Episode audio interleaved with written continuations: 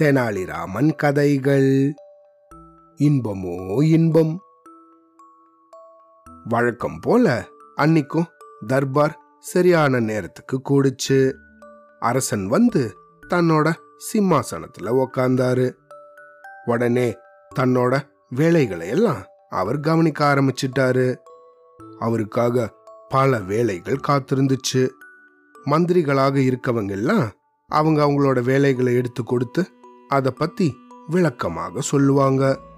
அரசனும் அதுக்கு தகுந்த யோசனையை கொடுப்பாரு. இதெல்லாம் நடந்து முடிஞ்சதுக்கு அப்புறமா அரசவைக்கு வந்திருக்கிற மக்கள் சிலர் ஏற்கனவே அனுமதி வாங்கி அவங்களோட குறைகளை மன்னர்கிட்ட எடுத்து சொல்லுவாங்க. இதையெல்லாம் மன்னர் கவனமா கேட்டு மந்திரிகளையும் நல்லா கலந்து ஆலோசிச்சு அந்த மக்களுக்கு அவங்களுக்கு உண்டான சரியான பதில்களை சொல்லி அனுப்புவாரு. இப்படியெல்லாம் கடைசி வரைக்கும் இந்த அரசாங்க தர்பார் ஒரு விதமான இறுக்கமான சூழல்ல தான் இருக்கும். எல்லாரும் ரொம்ப சீரியஸா இருப்பாங்க. இப்படி இந்த தர்பாரோட நேரம் முடிஞ்சதுக்கு அப்புறமா மன்னர் உடனே எழுந்து தன்னோட அரண்மனை நோக்கி போயிட மாட்டாரு. தர்பார்ல இருந்து எல்லாருமே போயிட்டாலும் மன்னர் மட்டும் அங்கேயே இருந்து சில முக்கியமான நபர்கள் கூட பேசிட்டு போவாரு. அப்படி அந்த இடத்துல யார் இருந்தாலும் இல்லாட்டியும் தெனாலிராமன் நிச்சயமா இருப்பான் பகல்ல இருந்து சாயந்தரம் வரைக்கும் இருந்த அந்த இறுக்கமான சூழ்நிலையை லேசாக்க அவனால மட்டும்தானே முடியும். அப்படி அரசனும் தன்னோட மனசை விட்டு பலவிதமான விஷயங்களை பத்தி அங்க இருக்கிறவங்க கிட்ட பேசுவாரு. நல்ல மகிழ்ச்சியோட அவங்க எல்லாரு கூடயும் பேசுவாரு. இப்படி வழக்கமாக நடந்துகிட்டு இருக்கும்போது ஒரு நாள் இவங்களுக்குள்ள பேசிக்கிட்டு இருந்த சமயத்துல இந்த உலகத்துல மனுஷனுக்கு அதிகமான இன்பத்தை கொடுக்கறது எது? அப்படின்னு ஒரு பேச்சு வந்தது. கொஞ்ச நேரத்திலேயே இது ஒரு பெரிய சர்ச்சையாகவும் ஆயிடுச்சு. அவங்க அவங்க தங்களோட மனசுல பட்டதையெல்லாம் மன்னர்கிட்ட சொன்னாங்க. ஆனா இப்படி ஒவ்வொருத்தர் சொன்னதுக்கும் இன்னொருத்தர் ஏதாவது ஒரு மறுப்பு சொன்னதால எல்லாரும் சேர்ந்து ஒரு பதிலுக்கு ஒத்துக்கவே இல்லை.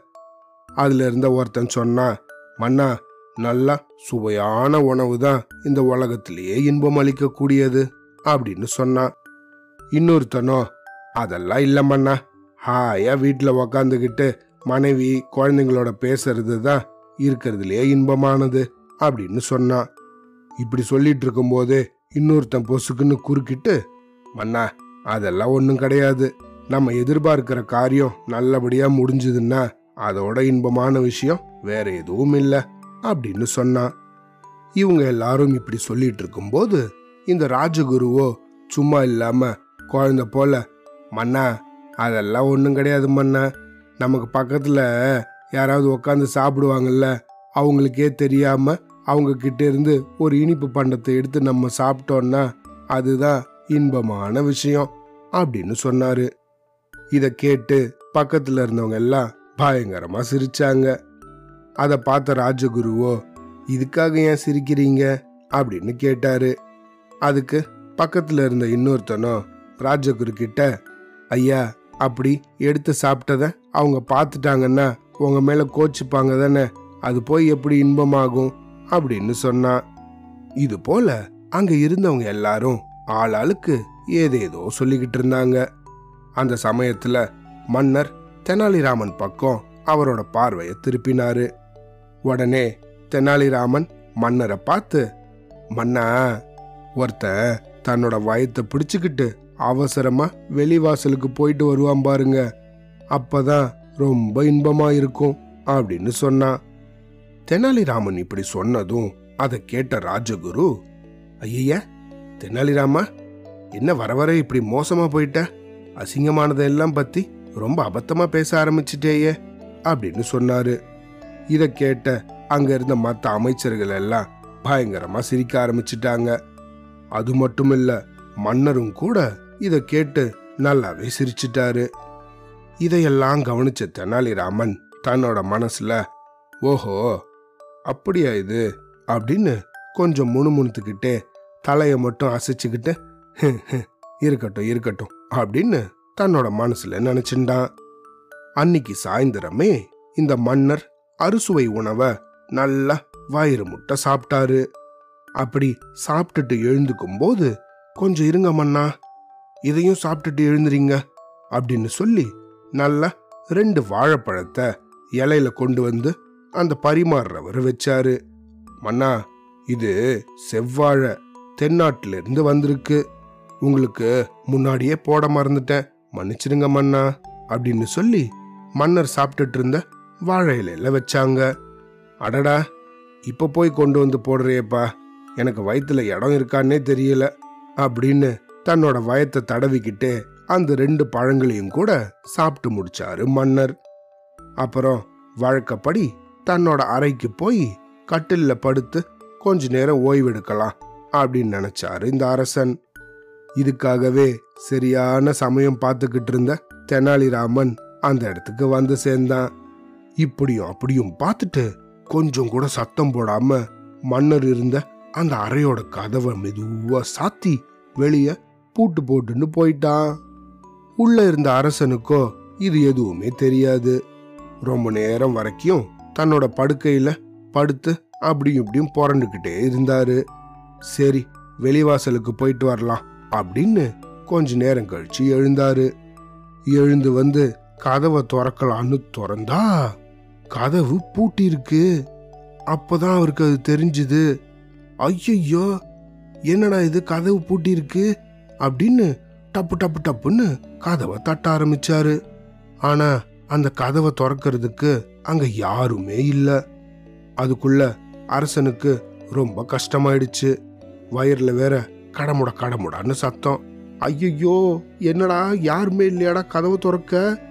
அரசி தான் நம்ம கிட்ட விளையாடுறதுக்காக இப்படி ஏதோ வேடிக்கையா செஞ்சிருக்காங்க போல இருக்கு அப்படின்னு நினைச்சு கதவு வழியாக தன்னோட மனைவிய தயவு செஞ்சு கதவை திறந்து விட அப்படின்னு கெஞ்சி கேட்டாரு. ஆனா அப்பையும் கூட அந்த கதவை திறக்கிறதுக்கு அங்க யாருமே வரல. ஐயோ என்னடா கதவை யாருமே திறக்க மாட்டேங்கிறாங்க? இப்ப நான் என்ன பண்ணுவேன்? அப்படின்னு தன்னுடைய வயிற்றுல கையை வச்சுக்கிட்டு காலை இப்படியும் அப்படியும் ஆட்டி அவசர அவசரமா தன்னுடைய அறைக்குள்ளேயே வேகமா நடந்துகிட்டு இருந்தாரு. அப்படி இவர் நடந்துட்டு இருந்த சமயத்துல அங்க வந்த தெனாலிராமன் வெளியே இருந்து கதவை படால்னு திறந்து விட்டான். வெளியே வந்த மன்னரோ எதையுமே பேசாம கடகட கடன்னு தன்னுடைய வயித்தை பிடிச்சுக்கிட்டு நேர கொல்லப்புறத்தை நோக்கி ஓட ஆரம்பிச்சிட்டாரு. வெளிவாசலுக்கு போயிட்டு வந்த மன்னரோ அப்பாடா இப்பதாண்டா மூச்சே வந்துச்சு. என்ன சோகம்? என்ன இன்பம்? அப்படின்னு சொல்லிக்கிட்டே அரண்மனையை நோக்கி திருப்பியும் நடந்து வந்துட்டே இருந்தாரு. அப்போ அந்த இடத்துக்கு வந்தான் தெனாலிராமன். மன்னா என்ன நீங்க மன்னிக்கணும் அப்படின்னு ரொம்ப நல்ல புள்ள மாதிரி சொன்னான் என்ன? வந்ததும் வராததுமா மன்னிப்பு கேட்குற நான் இருந்த அறை கதவை திறந்து விட்டதுக்கு நான் தான் உனக்கு நன்றி சொல்லிக்கிறேன். போ போ அப்படின்னாரு மன்னர். மன்னா அப்படி கிடையாது. நீங்க இருந்தீங்களே அந்த அறையோட கதவை பூட்டினதே நான் தான். அதுக்காக தான் என்ன மன்னிக்க சொன்னேன் அப்படின்னு சொன்னான் தெனாலிராமன். இதை கேட்ட மன்னரோ கோபமாக அடப்பாவி அது உன்னோட வேலை தானே? எதுக்காக அப்படி பண்ண? உன்னை என்ன பண்ண போறேன் பார் அப்படின்னு நல்லா கோவப்பட்டாரு. அதுக்கு தெனாலிராமனோ கொஞ்சம் இருங்க மன்னா இப்ப சொல்லுங்க. நீங்க வெளிவாசலுக்கு போயிட்டு வந்ததும் இன்பமா இருக்குன்னு சொன்னீங்க தானே? இன்னைக்கு தர்பார் மண்டபத்துல நான் இதை சொன்னதுக்கு எல்லாரும் சேர்ந்து சிரிச்சீங்களே. இப்போ நீங்களே அதுதானே சொல்றீங்க அப்படின்னு கேட்டான். மன்னரும் இன்னும் பயங்கரமா சிரிச்சு அடப்பாவி இதுக்காக தான் நீ இப்படி பண்ணையா? டேய் இப்படிலாம் இனிமேல் செய்யாதடா. நான் என்ன பண்ணுறதுன்னு தெரியாமல் கொஞ்ச நேரம் முன்னாடி பயங்கரமாக தவிச்சிட்டேன்டா. நீ சொன்ன பதிலுக்கு எந்த ஒரு சந்தேகமும் இல்லை. நீ சொன்னது தான் சரி அப்படின்னு உடனே அவங்கிட்ட ஒத்துன்ட்டாரு. அது மட்டும் இல்லாம அரண்மனைக்குள்ள போய் ஒரு பை நிறைய பொற்காசுகளை கொண்டு வந்து தெனாலிராமனுக்கு பரிசாக கொடுத்தாரு. தான் வெற்றி அடைஞ்சது மட்டும் இல்லாம ஒரு பை நிறைய பொற்காசு சன்மானமா கிடைச்சது நினைச்சு சிரிச்சுக்கிட்டே ரொம்ப மகிழ்ச்சியோட தன் வீட்டுக்கு திரும்பி போனான் தெனாலிராமன். அவ்வளோதான்.